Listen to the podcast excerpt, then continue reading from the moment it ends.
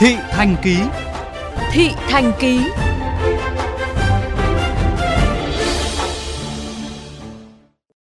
Thưa các bạn, không ít phụ huynh lo con tụt hậu, mất cơ hội khi học online kéo dài, đặc biệt con ở giai đoạn chuyển cấp, nên có nhu cầu tìm tới dịch vụ học thêm trực tuyến. Các khóa học online do trung tâm hoặc cá nhân tự mở, vì thế cũng ngày càng nở rộ. Nhưng chất lượng học phí cho đến câu chuyện quản lý thế nào vẫn còn đang bỏ ngỏ. Ghi nhận của phóng viên Hà Kiều. Ba anh chị em trong gia đình Hà My, lớp 8 ở Hà Nội, đều đăng ký các khóa học thêm trau dồi kiến thức. Hiện em đang theo học thêm lớp văn, tiếng Anh, hóa và hai lớp toán.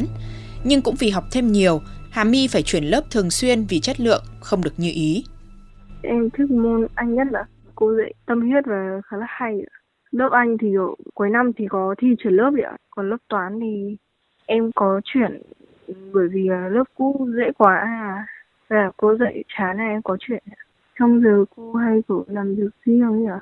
Thời lượng cô dạy thì ít và cô gửi cho tự làm bài các thứ nhiều. Hầu như bọn em không làm được. Và cô cũng không dạng là không thích cô này lắm. Giờ đây ngoài việc tìm kiếm khóa học trực tuyến qua lời giới thiệu, kinh nghiệm có sẵn, các phụ huynh dễ dàng tham gia và tìm kiếm nguồn trong hội nhóm trên mạng xã hội. Chỉ cần vài phút lướt mạng là phụ huynh và học sinh có thể lạc vào ma trận các khóa học thêm online. Chị Đỗ Thị Nhung ở Cầu Giấy Hà Nội đã đăng ký cho con học thêm toán, tiếng Anh và khóa học nấu ăn online qua một trang điện tử, dù vẫn băn khoăn về chất lượng và học phí. Nhiều mức giá, mỗi một môn hay là mỗi một thầy cô giáo đề ra một mức giá khác nhau. Rõ ràng là cam thì mở bật ra, nhưng mà chỉ nhìn mặt của các con, nhưng mà các con làm gì trên máy thì cũng không ai biết. Chị Nguyễn Thị Nhất, giáo viên cấp 2 ở Hà Nội cho biết, phụ huynh có con trong giai đoạn chuyển cấp sẽ lo lắng hơn nên sẵn sàng đăng ký các khóa học thêm cho con. Đặc biệt hiện nay, việc các trường không được phép mở lớp học thêm cũng là lý do học thêm trực tuyến do các trung tâm hoặc cá nhân tự mở ngày càng nở rộ. Nhu cầu mà muốn cho con học thêm để tìm thầy cô ở trong mùa dịch này, nhu cầu là có thật, nhiều phụ huynh chứ không phải là ít.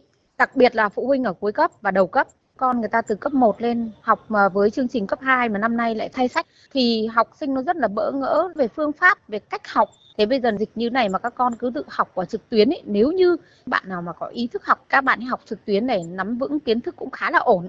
Tuy nhiên thì cũng có rất là nhiều bạn chảnh mảng thì cái chất lượng học tập của các bạn ấy cũng sẽ bị giảm. Các khóa học online phong phú cả về nội dung và hình thức, được biết tới nhiều nhất là hình thức giáo viên dạy livestream trên nền tảng mạng xã hội. Học sinh có thể nhờ vậy mà tăng tương tác với thầy cô và chỉ phải chi trả rẻ nhất là vài trăm nghìn một khóa. Nhưng cũng vì nhu cầu ngày càng gia tăng, bên cạnh nhiều lớp chất lượng, không ít giáo viên online vướng ồn ào khi có lời lẽ tác phong không chuẩn mực, dạy sai kiến thức. Tiến sĩ Tôn Quang Cường, chủ nhiệm khoa giáo dục công nghệ, trường Đại học Công nghệ, Đại học Quốc gia Hà Nội nhận định.